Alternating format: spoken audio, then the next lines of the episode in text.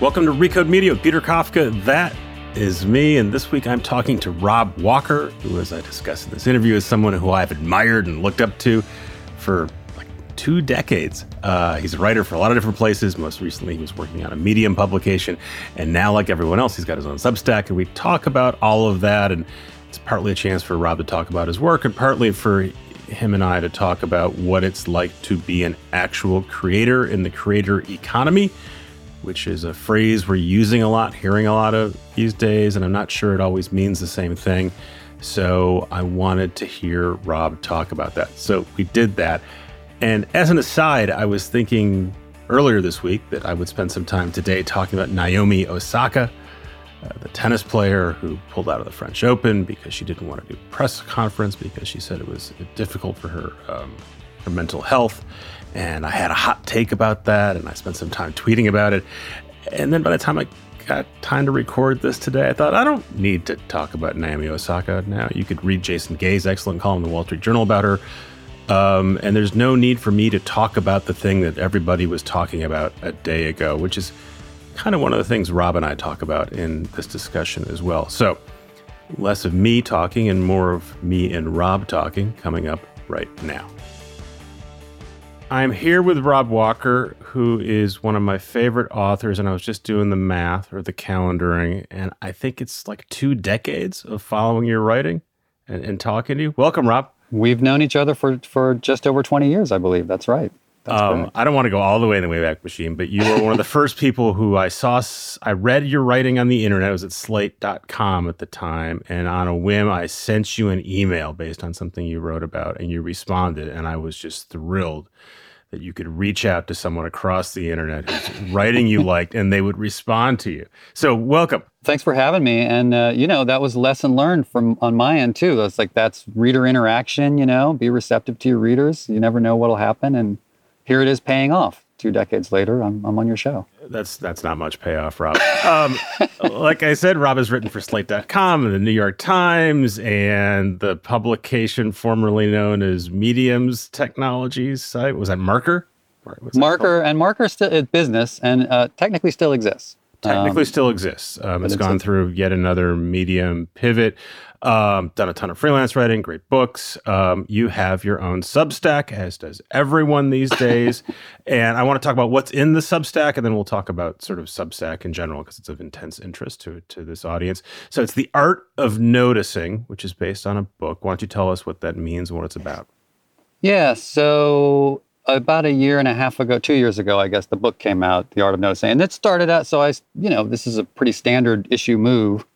Got a book coming out, make your newsletter kind of about it, so you can promote your book. And the book is uh, ways. It's a set up as a series of prompts and exercises to help people, you know, get better at noticing and attention. And kind of a fighting back the attention economy type of book um, very action oriented. Uh, take a color walk, things like this. That we're. If I, if I call it self help, will you be offended?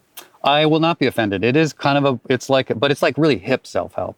Yeah, well, that's the best kind of self help, right? It's, it's self help, self help with an edge. The kind you could sell a lot. Uh, it's self help with Dada references and stuff like that sprinkled through it. So, but this know, is this little... is something that's been a theme in I think in my world for a bit, right? How do you unplug yourself from yeah. the screens and tech that we've been relentlessly covering, not really thinking about what it means to be immersed in that. And now there's sort of a general move to sort of pull back from that. And I think that's sort of the, the zeitgeist you're, you're engaged in. Yeah, that's exactly right. And it evolved somewhat out of, I teach a little bit. I teach a design class called Point of View at uh, School of Visual Arts. And it, it was heavily influenced by that class because part of what I'm trying to do with students is convince them that you know, their unique perspective matters and noticing things that are off kilter is a good thing. It's not a bad thing. I think that especially when people in their 20s get a little hooked on the idea that like, well, if I'm talking about it but no one else is like it's not trending on Twitter, then maybe it doesn't matter. And part, the core argument is no, that matters more than anything. That's what makes you, you know, stand out, different, unique, makes you a person. So that's what the book was. And that was also kind of the premise of early internet thinking too. Is like you can follow your own little path and and you'll find your insights, and maybe they'll resonate with other people. The idea that, that you would try to find the thing that sure. everyone is talking about, which is now the standard way of engaging the internet, um, was not the way we thought about it at the time. Yeah, definitely. And you know, I mean, it's still still the internet is, uh, as we'll get to. There's still plenty of niche stuff going on. You find your way and, and all that. Like in some ways, all that promise came true, but it just it just took a lot of like a lot of unexpected turns that mm-hmm. um, I, that I do think are tougher in some ways for people who have grown up with it uh, because they sort of it's part of their social life in a way that it wasn't for us and things like that. You um, will literally see it's it's a way that I see I'm I'm doing spending a lot of TikTok time now. There's clearly a lot of people saying this is a thing that is on TikTok. It's popular on TikTok.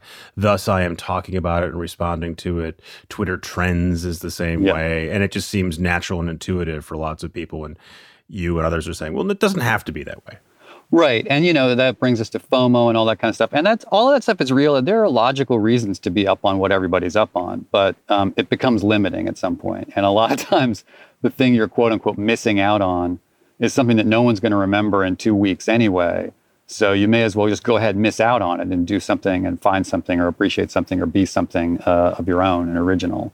Um, so that's the message of the book. And, and then it became the message of the newsletter. And the newsletter I was I had it on tiny letter. Uh, it was very much just the same message as the book, but new things I hadn't been able to put in the book or things that were new ideas. Who's the community for that newsletter at the time? Is it people who have read the book and want more? Or is it people who have never read the book? What's your sense of sort of how that works? So, so, so it's it's you're no longer trying to promote the book at this point, I assume. At the time, I was definitely trying to promote the book. So yeah. it was a way of getting attention to the book. And you know, you're doing when you do a book, you're doing talks and things like this. So you here's my you know put it on the screen here's my newsletter follow me. Like it's it's just similar to twitter or something like like hey follow me now that you've seen me talk or now that you've heard me on this podcast uh, follow me on whatever. So it was just one of those. And um, i mean i was proud of it but but it took it took on more of a life of its own than i had anticipated. And kind of when i got to the point where you would be winding it down because the book tour stuff was kind of over it had grown enough to where it, it had reached the limit of tiny letters.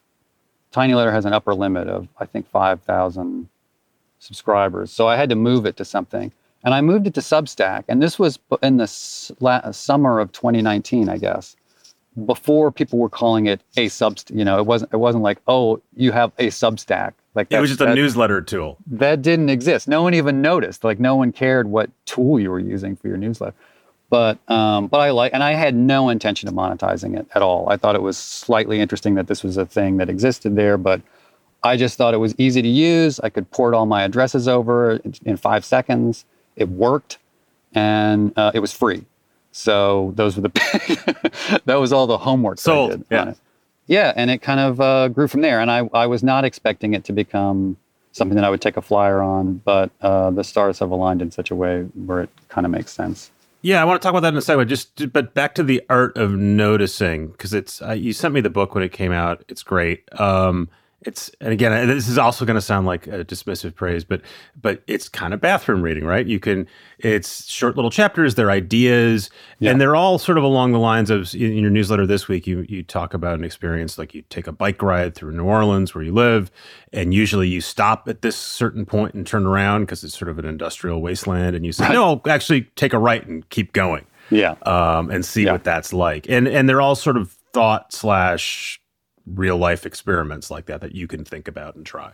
Yeah, well, you're absolutely right that the book is, and uh, you know that's high praise in the publishing world. A bathroom book. It was designed to be read in short, like to be flipped around. There's three or four different ways you can approach that book. You can read it straight through. The things are ranked by difficulty, so you can look at for the difficult ones. You just look for short, easy ones, whatever. So the newsletter continues in that vein, and it is like the newsletter is, a little self-helpy and a little bit um, you know uh, the way that i like to think about it i guess it sounds more highbrow is that it's not highbrow but that sounds less uh, Gwyneth Paltrow or something. It's very, it's very, it's it's meant to be action oriented. Like it's, I'm not trying to convince. Like I don't think that people need to spend a lot of time being convinced that their attention is under assault, right? Right. We can do that in 10 seconds here. yeah, we ne- all next. know. Everybody yeah. knows that. I don't need to explain that, you know, you social media is really addictive. Like everybody knows. So what I'm trying to say is like, well, what can you actually do? And um, and you don't even have to do it all the time. It's just sort of I want to make this. I want to make that take take a right and go through the industrial wasteland. I want to show that that's actually kind of cool and beneficial. And it's, you know, I don't get too bogged down in what it does for your brain, but there is this kind of, you know, you know, there there there are payoffs to these things that are that are real. Have you ever thought about trying to goop this and, and productize it and and and I mean I don't know sell I don't know Higgy blankets or I don't, I don't well, know what the, the, the version I mean be, beyond the actual uh, Substack itself have you ever I mean, considered like I mean, you could be a lifestyle guru? I mean so uh, the newsletter went the pay thing for the newsletter. It hasn't even kicked in. Like I just announced, you know, I just mm-hmm. started, mm-hmm. just started making it available for subscription two days ago. So it's a little early for merch. Yeah. But uh, you never know. You never know. T-shirts, maybe. so you mentioned the stars aligning for this. So uh, part of it is that there's a way to make money in theory yeah. doing this on Substack, and part of it, as I alluded to before, uh, you were. I assume it's connected that you were being paid to write for Medium and I yep. assume that is no longer the case. Um, right. So you join a long list of people who started working on a project for Medium, and then Medium abandoned it or 180. Did you? Did, what was your thought going into? Because and obviously you, knew what you were. I think you knew what you were getting into when you started writing for Medium. Were you were you uh, were your eyes open to the idea that it could go away? I certainly knew the history. In fact, I had written for. Um, there was a previous generation, as you know, previous generation of Medium publications that included a design publication called Reform that was terrific. Uh, that was edited by Sarah Rich, and uh, I I did a number of pieces for that, and um, that wound down. So I knew that history. I when they decided to launch this new batch of publications, I was interested, you know, and I was interested in. I had I hadn't I have been freelance for a long time, going back to when we first met, and I was at you know freelancing for Slate um, I was usually associated with some publication, but I hadn't been on staff. And I was interested in being on staff at a tech company that was doing media, basically, which is how I would characterize Medium. So, you know, obviously that year didn't work out the way I think anybody predicted. Because mm-hmm. within a few months of starting, you know, the pandemic happened, the, all of the uh, racial, social justice summer stuff happened it was a strange time to be trying to establish uh, a brand. you know, Medium is an established brand, but Marker was not. So it was a tough time, and um, and then, well, basically, long story short, Medium did decide to change its emphasis uh, away from editorial um, publications. I mean, I don't speak for Medium, but uh, that, uh, Wait, it's, it's all right. you, you could you could literally say that sentence any year of the last five or six years. well, because they they, not... they, they, no no that they that they they decide to pivot away from whatever strategy they, yeah. they just had, and it's a running joke, except for people like you who are in the middle of it and have lost a, a lost income. Yeah, right. Well, so I want to be clear. I'm not saying anything negative about Medium. I understand, but just as, a, as a fact, what happened was they offered buyouts to uh, basically the entire editorial staff, and uh, I don't know, some large percent, over half, people just went ahead and took them, including uh, me, and including, you know, notably both my editor and deputy editor at Marker, who were, you know, people I was there to work with. So I, I, I did consider there were, you know, I could have stayed, um, found some new role. It didn't really, it just didn't really make sense for me or I didn't think it would make sense for me. And and really for most of the people who had the t- the title writer almost all of those people chose to leave. So it was a very generous buyout. So it gave me some options and gave me some time to think. Now I had kept the Substack going. See, now I'm calling it a sub. I had mm-hmm. kept the newsletter going the whole time, uh, as a, every other week. Uh, so it was a weekend hobby, and like I say, it had kind of an audience. And now I was thinking about, well, maybe I'll add a paid tier, increase the frequency, and add a paid tier. And so that was one of the things I was thinking about when I left Medium.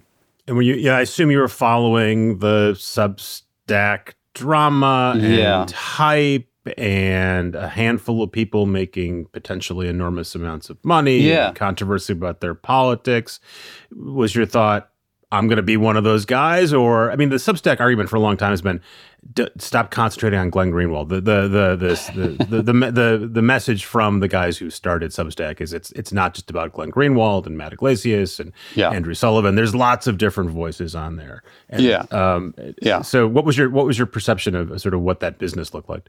Yeah, well, so I was interested in sub. So first of all, people were starting to notice that I was like, you know, hey, you've got a Substack, and what do you think about whatever Matthew Yglesias and this kind of thing, and when are you going to do so?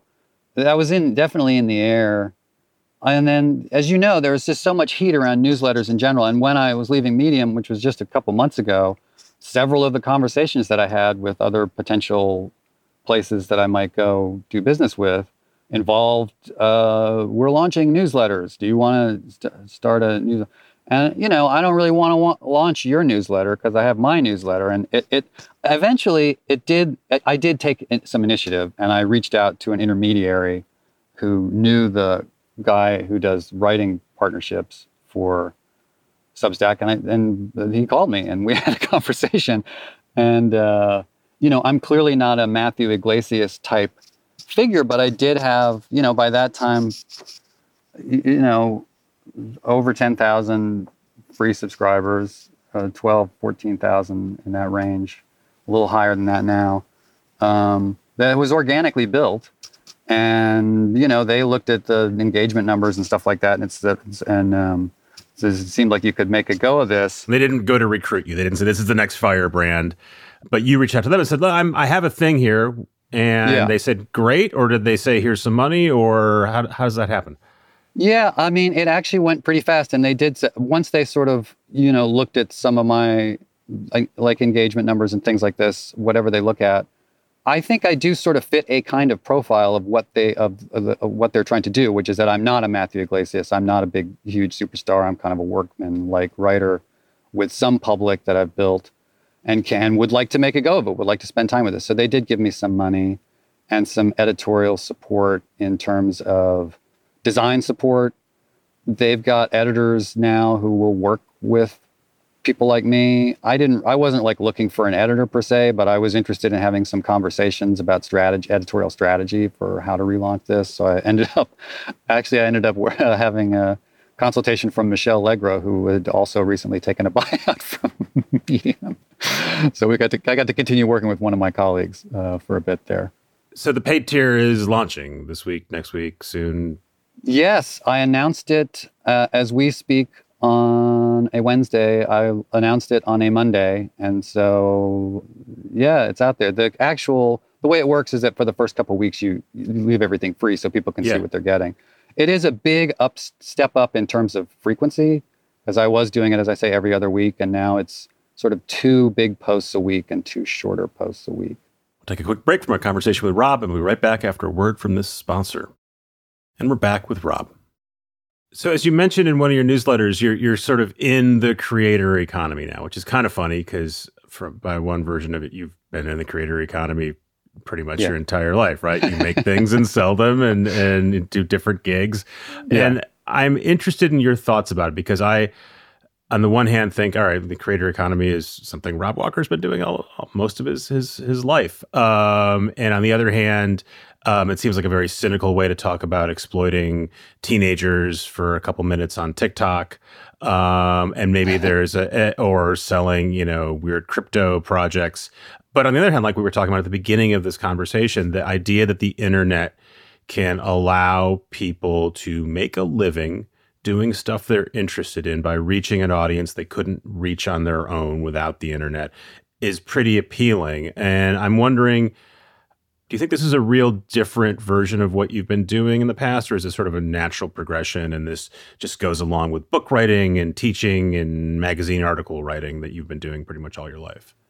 Well, I think what first of all, so I've my context that I'm coming to this is both as a, some longtime freelance writer, but also someone who's written a number of stories about, like I wrote some of the early stuff about Kickstarter and Etsy, and I've written about YouTubers and and and all that uh, stuff. So it's been a subject of interest to me professionally for a long time. And everything you said is true. And like it's sort of all of the above. It's always all of the above. There are there are real success stories there are people and uh, so what it comes down to and what it comes down to with me what i think is somewhat different is just the control. Um, you know when you are a freelance writer even if you have a column i have had stretches of my life where i had a column for the new york times and another one for the new york times magazine. And what happens is like you know they, the editor changes and they bring in their own people. And so you lose you lose that whole the thing that would be frustrating about that to me like if I could m- wave a magic wand and recapture the audience that I had around consumed, the column I was doing for the Times magazine, I would love to be able to have that audience still in my hand because I hear from people all the time to this day. That column ended like a decade ago. And like, oh, consumed. Whatever happened to that? I loved that column. And it's like, oh, well, I'm doing this thing now. Oh, you are. So you like, like having the way to just capture those people is such a simple thing. An email list is really helpful. And I'm not saying that Substack invented that, mm-hmm. but they have. Substack is a company that I would be interested in writing about if I weren't doing this because I think that they are making a lot of really interesting moves. I think that the smart thing about them, and I'm obviously biased here, is that their proposition is incredibly clear. There is zero black box involved. It's, you know, you you set the price, you sell it, we take 10%. Period. That's a clear there's nobody to blame for mm-hmm. for uh, there's no thumb on the scale anywhere. It's just it's just you and that uh, model. And I think that's appealing whether it will work for someone like me over time or whether you really need to be, you know, have 50 or 5 million Twitter followers or something to drive people to your Substack, I don't know. And yeah, so I'm not going to be writing about it. I'll be just uh, living it and finding out that way. Uh, I'll keep going back to this theme. There's a Chris Dixon is a, a VC at Andreessen Horowitz wrote a piece about NFTs and thousand true fans, and I want to ask you about the the crypto part of it in a second because I think you might have interesting thoughts. But the idea that that we are back at a place where you a creator, a maker, uh, like yourself, could make a living with a fairly limited audience, um, but one that you have direct contact with. Um, does that seem plausible to you personally right now? like for yourself? Do you think that this could be a full time gig for you? I do. Um, I do. I don't think it's a slam dunk, and I think I think it could go either way. But uh, but I think it's plausible. I think it. I wouldn't be doing it if I just like I wouldn't be doing it cynically just to say like oh well they're mm-hmm. giving me some money so I'll just I'll just take that and uh, and and work on other projects. Like I'm I'm really looking to make a go of this um, for the reasons just discussed that I like I don't know if it could be the full time thing, but maybe it could be the base in the way that a column was. And what if you were a different version of Rob Walker starting off your career, not someone who'd been at Slate and the New York Times, the New York Times Magazine, and hadn't had that exposure? I think a lot about the parallels of like indie musician who's never been on a big label versus an artist who was on a big label, had a fan base, and now goes off on their own. Yeah. Um, do you think that that that is a path for someone who doesn't have national, international exposure at the beginning of their career? Yeah, well, I think you're seeing people build things from the ground up. Um, and it's going to depend on whether you've got something, you know, whether you've got a clear angle. If it was just like, hey, I'm Rob Walker, I'm 23 years old, and I'm kind of an interesting guy, that's not really going to fly. But mm-hmm. if it's, you know, uh, we talked once about Nick Quah. Uh, yep. So that's someone who was young, came out of nowhere, built his own reputation, and you know just did it bit by bit. And um, podcasting obviously is his beat for those readers who are listeners who uh, don't know his. Uh, but you know that newsletter became the basis of his uh, you know self-independent career. And right, um, it was a passion so, project, and now it is yeah. potentially a real business for him. Yeah, and so he, he had something to say, you know, like so. I think that that's the difference. Uh, he's got a beat, and it has, and that beat has an audience and and the fact that you are interested in sort of designy stuff stuff that is both thinky but also commercial right you, you do write about tech you do write about design you do write about stuff that a professional audience is interested in is that something that you have consciously sort of carved out or is that just you followed your muse and that's where you ended up i would say somewhere in between those things um, i followed the design stuff and some to some extent the tech stuff, it was following what the market was and where there were openings, what other people weren't writing about. So, and it wasn't my idea. Like I did a story about the iPod early on. It was a design story that was just like a sort of deconstruction of how this thing became iconic so quickly. And um, that was, I believe, that was Hugo Lindgren's story idea when I was at the Times magazine but you know that it became clear to me that like oh there's there's some space here to do this kind of thing that not a lot of other people are are writing about it's pretty commonplace now and same thing with consumed there was an opening. There was people weren't taking consumer culture seriously in that way. Again, that's become routine. And I'm not saying I invented anything, but Yeah. like the the zeitgeist has changed around some of that stuff. Yeah, I had Taylor Lorenz on the show a couple years ago now, and I remember saying to her, like, I've been waiting for someone like you who is young enough to not freak out the people who are making YouTube videos and TikToks, but has enough and, and and and appreciates what they're doing, but also has a little distance to explain this world to us because no one was writing about it in a serious way. Yeah. Um, and it's great when that stuff syncs up. I do, I do. I'm curious about what you think about the boom boomlet. Maybe it's already a bust in in the idea of crypto and and associate blockchain. Any any version of this um, that has to do with the kind of work you do. So, um, and, maybe- and and if there is anything, eh, because you're always interested in in weird weird sounds pejorative, um, interesting ideas about writing about culture and what ownership means and what objects mean. You literally had a project called Significant Objects where you took these really Yeah. banal things and had real writers write interesting stories about them. And it seems like the world is kind of coming to the, uh, at- at least, it's kind of coming to the place that you've been interested in for a while. And I'm wondering if any of that catches your fancy. I mean, it does and it doesn't. I I uh, I would draw a distinct like a, a Bitcoin in particular is something that just gives me a headache, and I, I've been so wrong about it for so like I've just said like this can't continue Yep. to be a thing, and obviously it has continued to be a thing. What really interests me about NFTs, and this is often the case, it's like I'm actually not personally that interested in it, but I'm interested in some of the people who are interested in it and why, and I'm not incredibly well versed in it. But with NFTs, uh, there's an artist, Ryan McGinness, who I'm a big fan of and uh, friendly with, and so I follow him on various uh, channels. And um, he was hosting a series of. Uh, uh, I'm going to draw. What's what's the audio app that uh, was was incredibly hot? The, the, well, I'm drawing a blank. You know what I'm talking about? Uh, Everyone's well, talking about it. Uh, Uh, we, are we, we could we could already be over it. Are we are we talking about uh, Clubhouse, House Clubhouse, Clubhouse? Clubhouse. Thank you. Okay. Yes, the Clubhouse is, is a couple months ago now. I think. Yeah, What to say. I, I know. Yes. It's, it's a kind of a. I can't believe I drew a blank. I don't know if that's a portent that I can. Anyway, but so Yep. he was hosting stuff on on, and he's a smart guy. So and a real like you know uh, like not a not a Huckster. attention hogging sort of you know stunt artist. He's like a real artist.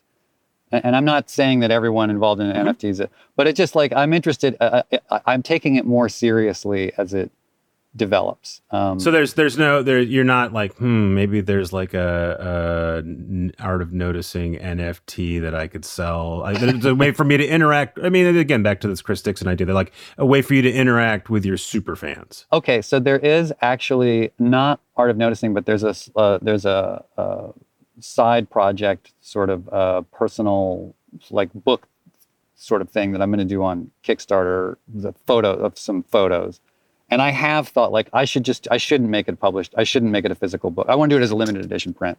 But yeah, I think maybe I shouldn't do that. Maybe I should make it a digital book and make it an NFT, mm-hmm. or maybe both. I mean, I I, I am kind of serious about that. So yes, it's sort of got my eye a little bit. Okay, I'd be I'd be a little freaked out if, if you came on and said I'm totally into crypto. This is the next phase, and and by the way, I've got a I've got a new Rob coin that I want you to buy, and and uh, me and Gary Vaynerchuk are working on it. I'd be, Yeah, I'd yeah. be shocked. Um, Yeah. But I was curious. But also, if I was still working for Marker, I would probably be writing about that stuff at this Yeah. point. I had kind, I was kind of ducking it for a while there because I wasn't sure. That, for, first, there was just so much heat around it, and so everybody's doing takes. So now it's kind of reached a point where it's like the the things that does is settled enough to where I think it would be a legit subject to cover. all things being equal, if you have a choice between making a living for a platform, whether it's a medium or a New York Times or some entity that's going to pay you a salary and help you out and and figure out uh, you know all the stuff you need to do to get by, versus really just doing it on your own with you know with the help of a Substack or any other uh, any other apparatus like that. What's your preference? I mean, it really depends on the details, but let's just say, for all things being like, let's say that I could, I, I would prefer to do the self sufficient thing um, if I can swing it. But, you know, the caveats around that are like sort of workaday things like, well, just how much money can you make? And like, do they have health insurance and stuff like this? But the reason at this point in my life that I would prefer to be self sufficient is just that I've been around and I've been through enough situations where the the almighty institution that you're depending on changes its mind about something. And, you know, it's nobody's fault. And I have no bitterness about that at all. But that's just how it works.